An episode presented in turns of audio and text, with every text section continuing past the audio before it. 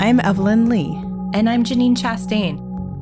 We're collaborating on curated conversations to explore how the industry of architecture is changing. Together, we'll find ways to create new solutions to current challenges while elevating the value of architects. Welcome, Welcome to Practice, Practice Disrupted. Disrupted.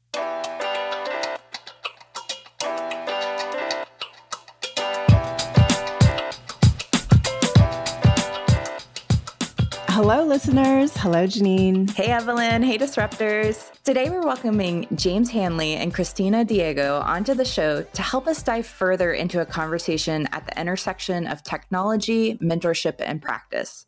With enhanced dependency on technology, what is an architecture firm's responsibility and role in educating staff on various digital skills? James and Christina are going to join us from Grey Puksand, an Australian-based architecture firm, and will help us kind of unpack and discuss the realities at play in practice. As a digital technologist and strategist in the A E C industry, James leads digital transformation and champions cultural change within architectural practices in the face of a technological shift. And Christina graduated in the middle of COVID after earning her Bachelor of Interior Design. She's part of their interior design team at Grey Puksand and is going to help us understand the learning curve and experience that new graduates face once joining a practice. So we're going to jump into it. James and Christina, welcome to the show. And let's start by having you both tell us a little bit about who you are and your role at the firm. Sure. Thank you so much for having us. So my name is James Hanley.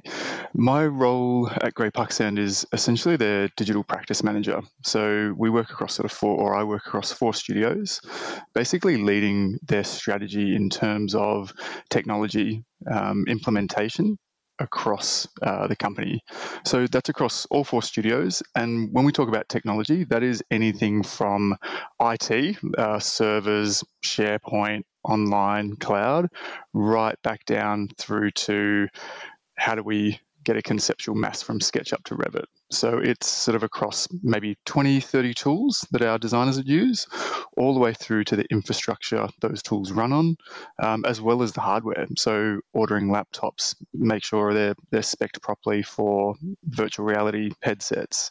It's also looking down the track as well. So there's a lot of talk lately about the metaverse. How does that fit into architectural practices? There are big firms out there that are diving into that area. Is that something we need to be ahead of?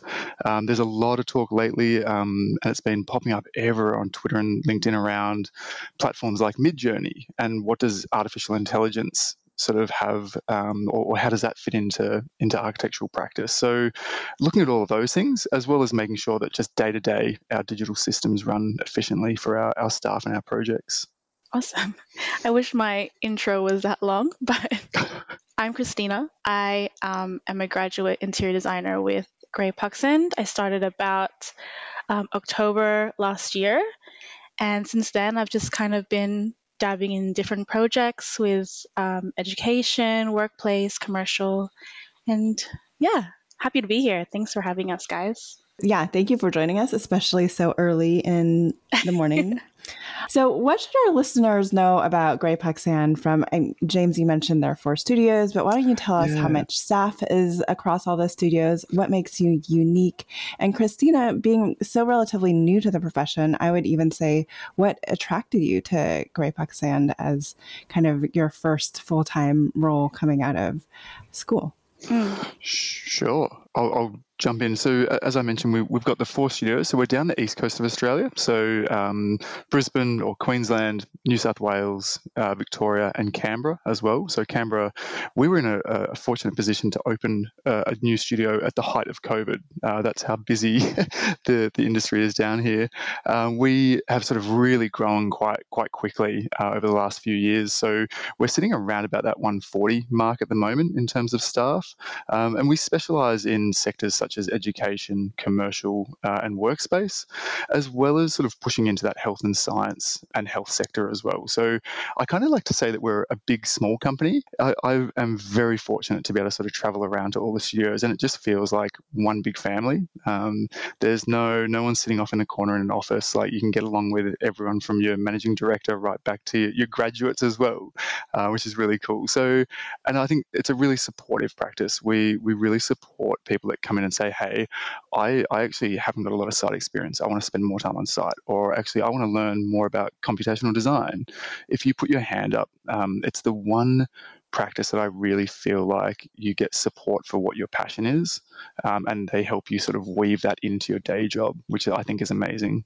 I couldn't agree more. When I graduated, I was looking into a ton of different firms, and I really was afraid to go for a bigger company just because I was scared to get like cookie cuttered into like one specific thing.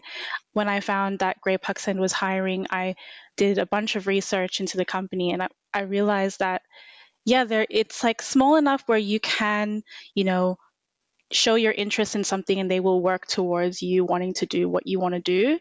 Um, but at the same time, it's, I feel like our clients love us, and it's just a growing thing where they're just happy to pop us onto more projects. So yeah, I'm just happy. I'm, I love this job. I love Grey Puksand. Earlier in the show, you kind of managed, you kind of talked to us about all of the things that your role as a digital practice manager touches. Mm.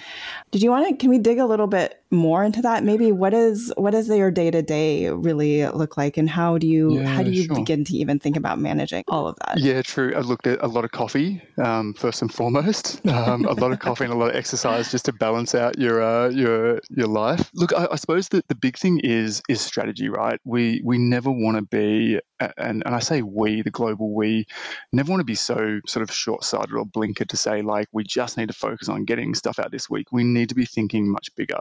Um, and look, there, there's people that uh, are really good at that. Some people, uh, that's a challenge to, to sort of think that far ahead.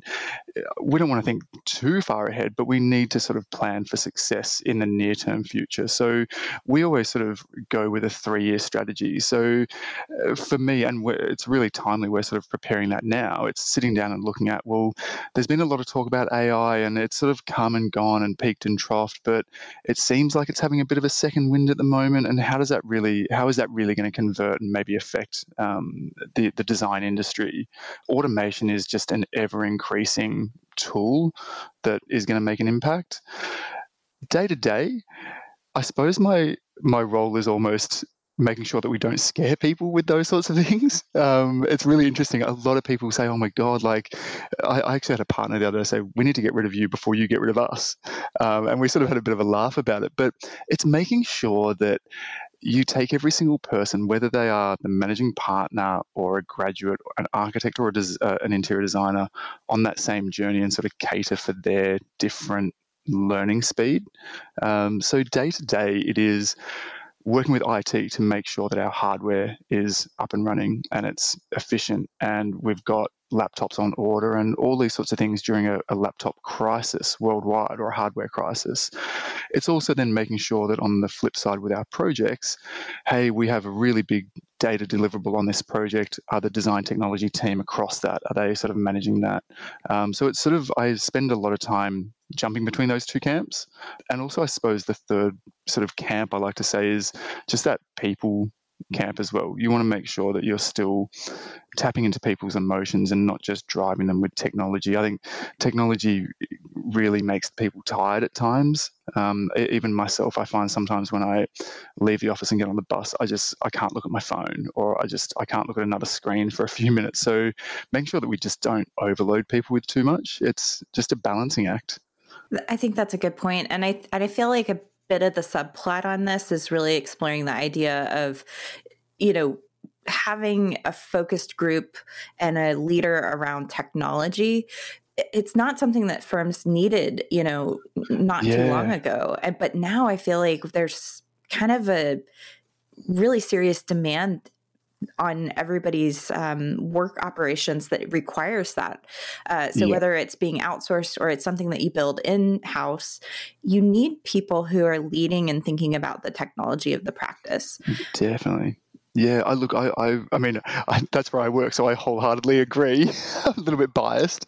Um, but no, look, I, I do agree. I think there, there's so, like, when I look at a project in any one of our studios, it's it's using, and let's speak really broadly, it's it's probably using twenty to thirty different softwares to deliver that. And that might be Adobe through to Revit through to Rhino, SketchUp, uh, like a OneDrive or whatever it might be to transfer information. Who's managing all of that? Who's educating people on that? Who's supporting those platforms? Um, and also who's strategizing where those platforms are in twelve months, twenty-four months time? And I think you're right. I think once upon a time, it didn't need, you didn't need to have that role. Um, it was sort of, you, you sort of turn up and, and, and use your computer and, and sort of the I T guys take care of it. But even from design technology and I T, that those two strategies need to talk to each other simultaneously to really get the most out of or the most benefit for a practice.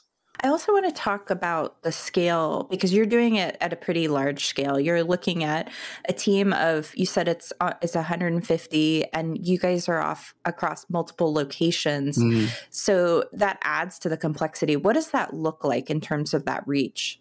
Oh, look, it, it's really tricky. Um, so we, I would say Melbourne's our bigger studio. So Victoria, there's about, I would say, sort of seventy design-based staff down there.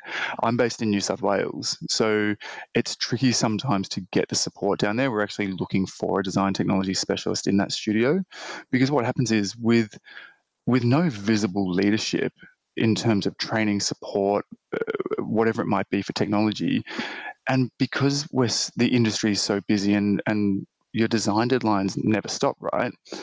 It's sort of sometimes you will find projects just fall back into that, hey, just do whatever you need to do to get it done and we will get out of here at four o'clock for, for a Friday afternoon drink or, or whatever it might be. And before you know it, those shortcuts become, in inverted commas, efficiencies. And then before you know it, you're sort of maybe negatively impacting a project um, deliverable. So there's definitely complexity uh, in terms of that scale.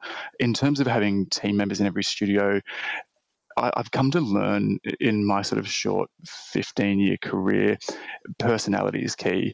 Um, you can teach anyone software skills and technology skills, but in a technology role as a trainer, you've got to have that right personality to be able to have someone come to you at four fifty-five on a Friday afternoon, absolutely almost on, on the verge of tears, and you've got to be able to talk them down and calm them down and say, hey, we will we'll, we'll fix it. We'll get your deadline sorted. It's okay. So soft skills, I think, in, in a technology environment are just absolutely paramount.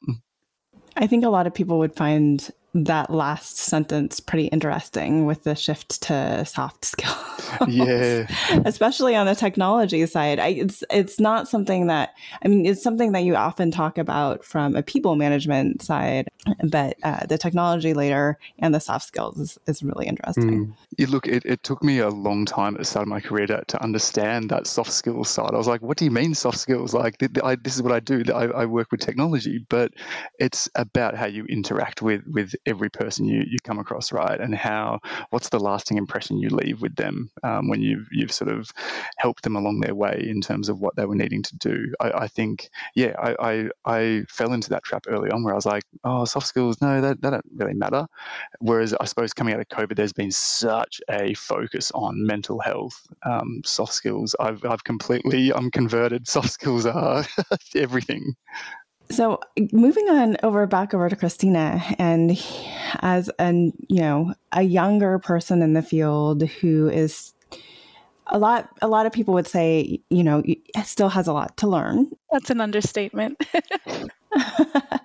So what are important areas, or what are areas that you feel that you need the most support, especially if you think back to the first, you know, two, three months that you had at Grey Puksand? Mm. When it comes to being a grad, like, reality is you do get a lot of the documentation side of the job. Um, so I am very much lucky to, you know, work at G P where you know, we have a really good team to help support us in that. But just in general, like, I feel like as a grad, your your abilities to adapt to from like what you've learned at uni as opposed to actu- in an actual legitimate firm is like vastly different. Um, so I think like coming from university where, you know, you're able to, I don't know, do assignments and do certain things that are like a- according to your design, like your own thinking, whatever that may be, coming into a firm where you have a, a legitimate client and things change and they want deadlines now and certain things like that. So coming into a firm, you're just, yeah, you're just kind of in an environment where you are meant to adapt and learn really, really quickly um, in, yeah, in most of your projects. Yeah, I was curious, and both of you can chime in on this, but what are some of the typical areas that you are often seeing your team coming for support, especially related to technology? It's an interesting one. I think it's normally around the software that we're using to deliver projects. So it's really funny. We've, we've been talking, or I've been talking with, with a few colleagues and just people in the industry around digital natives versus digital immigrants, and we're getting the, these guys and girls coming in from yeah I know that sounds really like it, it, basically it's people that grew up in analog era versus Spotify era, right? And it's funny, like even even some of these guys and girls that are coming in from from universities and colleges and education sort of institutes, they can do amazing things with with technology, but some of the basic underlying principles are not taught. So I think where we're seeing at the moment is they've got this really good design knowledge and they've been taught design principles really well, but in terms of actually getting that sort of maybe out of their head onto paper or onto a, into a software, that's probably where it's falling down a little bit. And I think that's probably just a symptom of the industry's moved so far with major platforms like your Revits or your SketchUps or whatever they might be, that they've got in-house practices, best industry user guidelines and all these different ways of doing things. You can't possibly expect a, a graduate to learn every which way uh, and, and every platform before they, they enter the industry. I totally agree. It's interesting because we just interviewed Slantis, which uh, they're a technology company that mm. is very focused on similar conversations around skill building and and using Revit and documentation. And we had a similar discussion about this learning gap that happens when mm. you come out and you start your career, and it clashes with the demand of the industry really dramatically. Yep. Like the, the idea of the practitioner is that we've got a deadline, we got to get it done. It needs to be accurate. We'll try to teach you, but we also need you to run with us while we yeah. try to deliver this project. Yep. And I think for the new graduate or even people who may have left practicing and are coming back to it, there might be a learning curve that you have to go through. And so I, I wanted to talk to you both about how do you address that learning curve? And and Christina, maybe you can start by telling us so far, like from your experience, what have been helpful things that have happened that have helped you kind of address that learning curve? Well, I feel like for me, I'm I'm quite lucky in terms of I, I went to a design college that was actually quite progressive. They they changed their curriculum quite a lot to adapt to um, just industry standards. Like I know a lot of I have a lot of friends who did architecture at quite like I would say like well-renowned like universities in Australia, and none of them really had the skill that I had once I graduated because my college was so um, they they just considered that a priority to adapt and to teach us the industry standards at the moment. So I think coming into a firm, even though I would say I learned a little bit more than the average, you know, architect leaving, I don't know, like uh, University of Sydney or whatnot, it's still like, I feel like everyone, you come into a firm, everyone's running towards a deadline and I'm merely learning how to walk. Do you know what I mean? So it's kind of like, it's kind of like you just get this shock and you're, they, they pop you onto a project and everyone's still like working towards this thing. And you're just like, what is going on? I'm genuinely confused. But again, like the support that you have from people around you is what helps you move forward.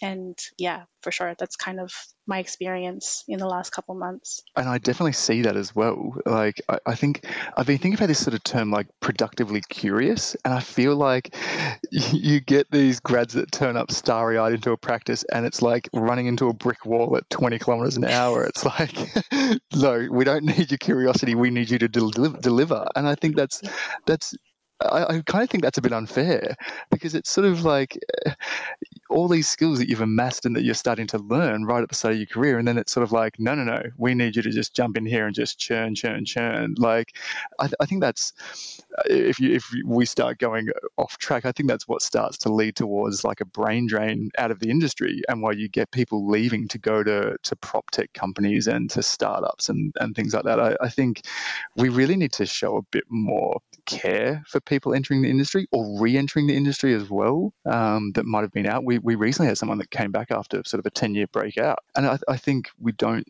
show enough. Oh, not caution's the wrong word. Um, care around these people and say, hey, things have actually changed a fair bit while you've been studying or while you've been away, and we want to support you um, getting up to speed. I think I think more often than not, and I think, Christina, you you might be able to sort of chime in here as well. I think when we have new starters, for example, I sit down with them and give them a, a pretty in-depth induction around our systems and our platforms and so on. And then straight away they're put onto a project and it's like, see you later, you're off and running. And it's like, hang on, like, what's the project? What's the value? How much fee have we got for this stage? Like, there's no, it's just straight into it. And I, I think that that elevates the stress and sort of takes the shine off it. Yeah, pulls the rose-tinted glasses off fairly early. one hundred percent. But it seems like uh, in your studio that James is someone you guys can go to to ask questions. Have you tapped into using him as a resource? Oh, all the time. I um I would just randomly call James and be like, hey, I don't know how to do this. Can you help me? And yeah, we know that he'll always be there. And there is a team behind him as well. Like, I feel like there's always someone that we can call out to if one person is busy, because I assume James is on a ton of different meetings, and also trying to, everyone else is trying to contact him as well. Um, so yeah, it's it's very much helpful to have a team behind him. Yeah, what's interesting to me about this conversation is, for me, it almost, and this is a little bit off topic, but it almost goes back to this business model of we need people to fill billable hours, and the pipeline is so full and we're busy. And then somewhere in there, everyone's like, oh, but architects, we run off an apprenticeship model of like teaching yeah. and learning. And those two things just don't don't work to, in, in the contemporary context anymore. So I don't know. I, I'm almost wondering to myself out loud, you know, when you onboard a new person, you should, you know, set aside at least an X percentage amount of their time to overhead to just to actually help make them more successful at the end of their first year by setting them up successfully and taking that time rather than just throwing them in. Agreed. I, I think there's there's still a mind shift or a mindset shift that needs to take place there, because it's straight away, you're absolutely right. As soon as you get in the door, bang, your billable hours. And and I think that's where we sort of, the industry falls down a little bit, is we've got to accept a little bit of overhead to make people feel more comfortable in the, the environment, feel ready to tackle a project with a certain software or whatever it might be. And, and I think, again, as well, even having that sort of, having a team where it's like we, we've got people that will put their hand up. As I was saying sort of earlier, if you put your hand up and you want to you want to help out on something, we're incredibly supportive. We need people to build content and, and build furniture for, for some of our renders. And people will put their hands up and they're like, and the, sometimes the practice will be like, oh, but that's, where does that time go? I'm like, stop, guys, we need to not have this conversation. Like, that chair will be used fifty more times afterwards or one hundred more times afterwards. Just give me an hour of non-billable for it now. Um, it's that that mind shift is is so deeply ingrained in our industry that it's it's billable hours or bust, and I think it really needs to shift away from that. So I wanted to dive into that more and ask you, James, like, what's your vision for how the architecture firm can fill that role in terms of providing education to people and in order to help the project actually be more successful, um, not just as a drain on non-billable time. Yeah, sure. Yeah, exactly. Yeah. So non-billable time, it's, and everything I, I try to do, I try to be as efficient as possible. So what we do, and, and as Christina pointed out, we might have, I might have people turn up to my desk and ask me a question or give me a call on Teams if I, I'm sort of not in the studio. But what we do is we make sure that we have several platforms and a bunch of information around the practice available at the click of a button, essentially. So we, much like sort of any other practice, we have sort of a central intranet uh, where there is a ton of every training recording I've ever run, um, how to use OneDrive, how to start a new project in Revit, how to link Rhino to Revit. All those sorts of things are recorded and put up there, and people can watch them in their own time, wherever they might be. We have a bunch of documents as well. So I think going back to that sort of soft skill conversation, use you have to understand how to, or you have to understand that people learn differently in different ways and at different speeds. So whilst one person might love to sit there and read a step-by-step instructional guide with images, someone else just wants to jump onto a video and be able to fast forward and backtrack and go forwards and whatever it is. So having all of those different mediums there, there might be online courses. Like we've built courses based off YouTube channels or LinkedIn Learning, all these different platforms. You've got to cater to everyone. I mean, there, there's a mountain of work there, but once you put that foundation in, um, you can sort of point people to the right direction and say, hey, go check out this video or go read this guide. And at the end of it, come back and, and ask me a question if you, you still need support. You never want to take the personal side out of it. As much as we, I love to talk about technology, you still like to be a person and be able to say, hey, come and talk to me. Don't just go off into the ether.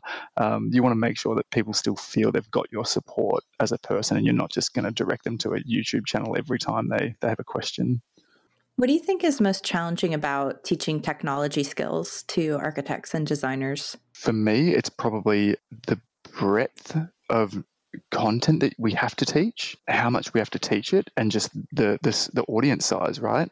Whenever I work with design technology specialists on my team, I always sort of remind them, you are going to have to train on this one topic fifty times, and you're going to have to repeat and repeat and repeat and repeat, all with a smile on your face, because it's not going to be relevant to everyone at the same time. Like Christina might be working on on uh, like a computational script for a facade earlier in the year in January, but another person in another studio might be doing the same thing in December, twelve months later.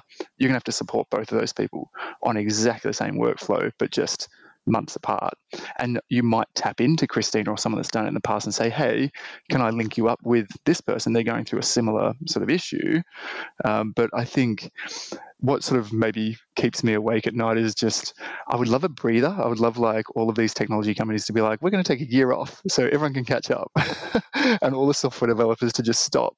Um, because there's, there's just, I mean, learning never stops, right? You, you you will learn whether you're a graduate coming into the practice this week or whether you are um, returning to, to industry after a ten-year break or twenty-year break. Um, there's always something to learn, and I suppose it's just how do you keep that momentum, but also how do you not hit saturation point? That's also something I'm really, really critical of. I always cringe when I have to send like an all-company email, because I'm just like, oh God, I'm sure that's just going so straight to someone's trash and they're not going to read it. And like rightly so sometimes. It's just like, I just, we want to stop. We don't want to hear any more about technology, but I don't know, how do you keep that education going, but at a healthy, healthy level? It's tricky. So what I'm hearing you say, James, is you don't like the fact that all these companies move to SaaS model and you want them back on D V Ds that you download or your like C Ds that you get like every once a year. No, no, don't worry. I, I, I love I love SaaS. I love I love the SaaS um, model, but it's just, yeah.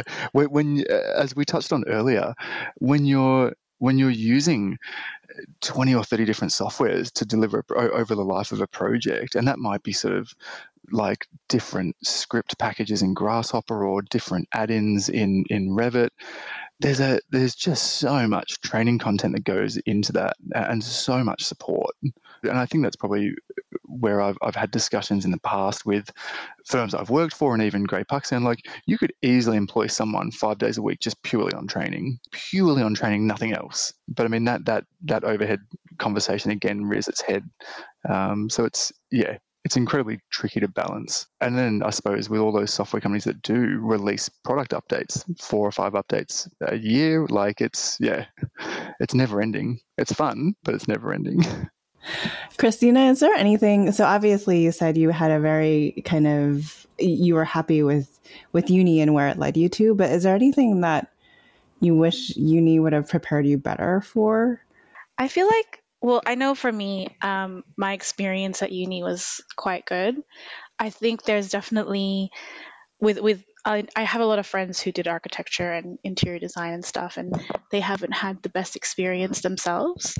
But a lot of that is generally because they feel like they are not prepared. Because like I, I feel like uni is really good at preparing you to think conceptually, the design thinking, everything that you, you feel like you're going to do on the job. But reality is when you when you job, when you work, it's different. So yeah, I think uni in preparing us to like have that technical knowledge. I, I know a lot of unis that still use Rhino and use SketchUp just to, to get that knowledge going technically. But yeah, when, when we were doing like Revit at uni, that was definitely very, very helpful. Even like, because when I was at Billy Blue, we were doing like Enscape. So things that people are using in the industry is very much um, what I enjoyed the most. And yeah, I think it's just like the reality of uni and then coming into a firm for sure is something that I think is important. I have a question for both of you, but like kind of different for both of your perspectives in the firm. Um, so James, I'm curious, what recommendations would you have to architects and designers who are facing that continuous technology learning wall um, or curve or whatever? I don't know what metaphor comes to mind for you, and how to manage that in addition to their deadlines. And then Christina, what advice would you give to people who are managing people at your level in terms of helping to improve their learning experience in the firm as they're on these really tough deadlines? I would just urge people to be productively curious, right? Um, not everyone wants to be involved in lo- knowing the latest technology trends and, and all these sorts of things. Like some people just love design, um, and, and that's perfectly okay. Uh, some people love interior, some people love architecture, some people love technology. But I think it's coming together and understanding the different perspectives of those groups. So I think instead of just having your your technology team just sort of saying, hey, you need to do this, you need to do this, you need to do this, be a little bit more curious and say, well, actually, you know what, like what can I do differently on my next project that might be a bit more efficient? Um, I, I don't think I've, um, I'm just trying to think, I don't think I've ever really seen like a lessons learned sort of scenario ever work really well. Um, I, I feel like we're, we're, and I say again, the general we are sort of really bad at looking back and saying, well, actually, what did and didn't work well on that project? I feel like we sort of are, are too busy. There's another deadline and we're on to another project. And there's no time to really take stock and say, hey, how can we actually deliver that more effectively? Or how can we use a different software to be more efficient or whatever it might be? So I think, yeah, just invest in your in yourself, invest in your, your own learning as well. There's always uh, there'll always be a team of of people there to support you. And I, I suppose one of the mantras I try to live by is try not to, like, I don't ever want to be the smartest person in the room, because otherwise I'm not learning anything. So make sure you reach out to those people around you that know way more than you do and just soak it up in, in whatever time you have. Yeah, I agree. I feel like with with grads, I think uh, I feel like I'm speaking for all the grads in the world right now. But generally, like if, if a manager or, or someone above us is just patient, I think that's the most important thing. We were talking about like earlier, we were talking about like a grad coming in and it's like everyone else is running. The the fact is that a thing for a grad would usually take a little bit longer than it would for a mid-level or even a junior. So I think just patience for from us. Mm-hmm. Um, we're all still learning. I think it's also a thing for a grad to do is to just be adaptable to everything. People will come up to you and you know that they're being legitimate, they're being supportive, and sometimes the harsh words are actually a good thing. Um, I actually had a mentor here at G P kind of be like, look, I know you came into the firm thinking you're going to design everything, but reality is we need you on schedules. So um, yeah, that's just something that you feel like, it's something that you come into a firm and you're like, okay, um, I have to adapt. Everyone here is really nice, and I know they, they want what's best for me, and their patience actually helps me move forward instead of freak out and burn out from all the things that I learned in my first week. Yeah, yeah, I do think, yeah, practice, I think practices really have to nurture that mentality and nurture those those grads to help them grow. Um, and not just grads, nurture anyone. Everyone is learning, no matter whether you've been in a practice for one week or ten years. I, I think practices really have to think about what is their approach to learning and development, because more often than not, I think when, I don't know, when push comes to shove, maybe those sorts of budgets are the first things to maybe get cut or maybe go on hold, or uh, especially when people, when there are big projects that come in or deadlines, of course, learning and development goes on hold. But I think that's a really, for me personally, I, that's a really important part of a, a culture, and probably that's what attracted me three years ago to, to Grey Puksand. Their focus on learning and development, and hey, if you put your hand up, we will absolutely support you um, in, in what you want to learn. James, I feel like you and I had some really good conversations offline about the future of practice, and I just want to tap into any additional thoughts that you wanted to share with us about things that you're getting excited about. What are you, what are you trying to work towards? Yeah, I, how much time have you got? Um, it's yeah, like there's, I don't know. I, I feel like there's there's so much out there. We have to be sort of very targeted in, in what we're approaching. Um, I mean, look, personally, I'm I'm really excited about the the artificial intelligence uh, stuff that's happening. Um, I feel like that's gathering momentum again. I'm really interested to see how architects start adapting towards that.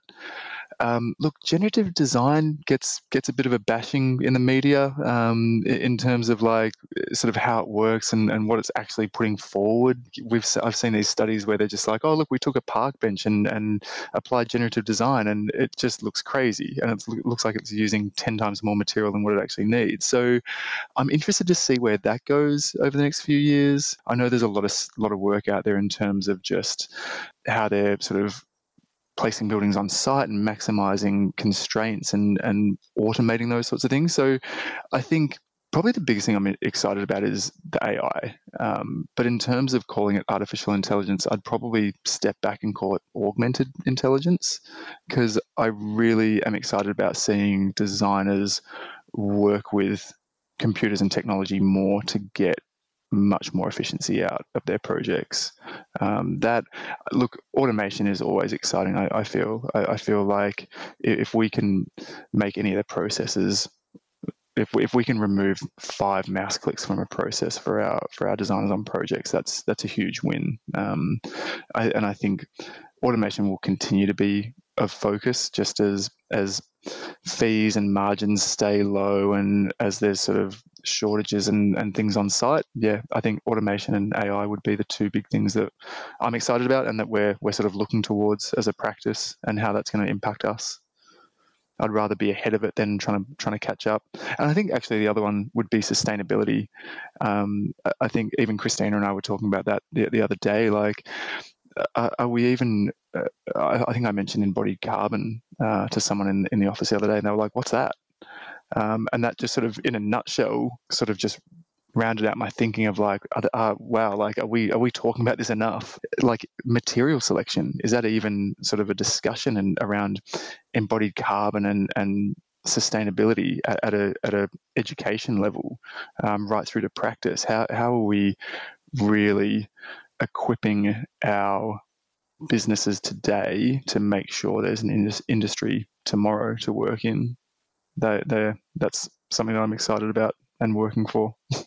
I want to twist the question a little bit, but then throw it back out to Christina to say, you know, what what are you most excited about in terms of the future of your career in this profession? I mean, I'm happy with any project that gets thrown at me, but um, I think just seeing how the industry is like constantly changing. And again, like as James was saying, we were talking about sustainability as a factor. That's just, there's so much in that that I feel like I could learn and, um, well, everyone could really learn about. And I think the industry is definitely going in that direction.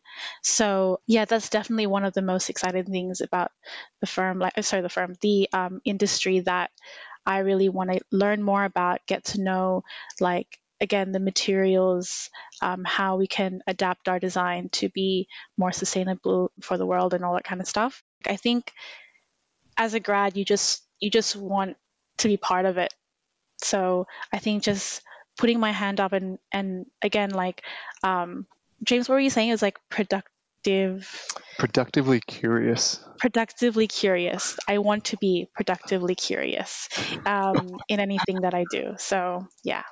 I guess I'm also wondering, just like, any recommendations on the technology front. I mean, there's so many different tools and resources out there. Is there a technology stack that you're really excited about, or are you, do you not have like bias against different technology? um, no, look, I, I, I, I mean, look, we, we are, I, I try to position ourselves or myself as platform agnostic. So I, I try to, yeah, treat everything equally. I mean, that that's part of R and D and bringing new technology in, right? It, I might have a favorite, but I, I always try to step back and be like, right, there's three here. We need to evaluate all of these. So, look, there's uh, right now there's nothing I'm sort of really looking at in terms of bringing in, but there's a lot happening out there. There's, I mean, there's rumblings on Twitter about Revit replacements and all this crazy sort of talk. And I'm like, don't get excited, don't get excited, don't get excited. So uh, you just, I don't know, sometimes it's, it's. I, I sort of am in one of those little sit back moments where I'm just sitting back to see what happens, because I feel like the next maybe twenty-four months, there could be some really big shifts um, start to take place. So I'm just sort of, yeah, keeping an eye out and seeing what's happening, and making sure we're ready to jump when we need to. Interesting. Yeah. Uh, Revit replacement, that that triggers a lot of thoughts. Oh, I'm sure it will. yeah, I, I, it's it's an interesting concept. I I, I I personally don't know how that will, what, what will happen there, how it will happen, if it will happen. But there seems to be, there's talk out there. There's, I mean, I suppose that comes back to automation and, and things like that. There's a lot of platforms out there that are really pushing into different sectors or different parts of your design process. Um, I don't think necessarily there'll be a Revit replacement, but I feel, and this is probably where the stress comes back in, I feel there will be more softwares for for designers to use to deliver in a process. Yeah, I agree. I mean, on that front, to me, I I rare, and we talked about this earlier in the season, I've rarely met an architecture firm who fully utilizes the full capability of Revit. Yeah. So I do feel like there's a lot of inverse happening where there's actually people coming out with like lighter weight versions that architects need. so Yeah. that aren't as expensive as the entire suite. But then again, we're not using the entire, yeah. um, the power of, of, of the software itself.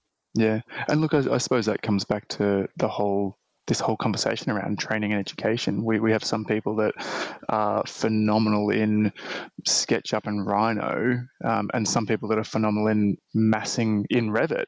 Um, so some of our projects are Revit from day one to, to day end. Some other projects actually go through that sort of multi-software approach or multi-platform approach. So I, I suppose it's, yeah, it's a tricky one. I, I've, I don't know. I'm just really interested to see what happens in the next few years, because I, I feel like some, and rightly so, I feel like some people hit sort of just technology exhaustion uh, when it comes to, to what do you mean I've got to use another software to do this one task? Like, why can't I do it in, in this software? Or what do you mean I've got to do it for this project? It's, you can sort of understand how it gets a bit a bit frustrating for, for the industry to, to have to pick up and, and multi-tool. I mean, there is no one tool that does it all, but when you keep throwing tools at designers and there's another thing to learn, yeah, that saturation point for education becomes a critical factor. Yeah, I definitely, I feel that all the time. I guess to close out the conversation, I wanted to come back to any final thoughts you guys either of you have about best practices for elevating conversations on technology and mentorship and practice.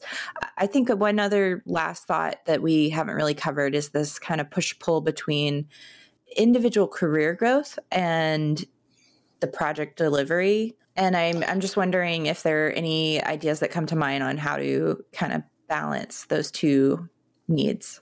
Look, I think for, for building out support, I, I think in my mind it's sort of twofold. I think it's it's incredibly important. Look, once your practice reaches a certain size, and you, there are those conversations that start around having specific roles for design technology support, I, I think that's really important. And I think, look, I think the biggest one, and, and we sort of touched on it before, is that I think practices really need to come into the conversation and, and support, not only support embedding design technology teams into practices, um, but support Um, their use and their how they work with designers.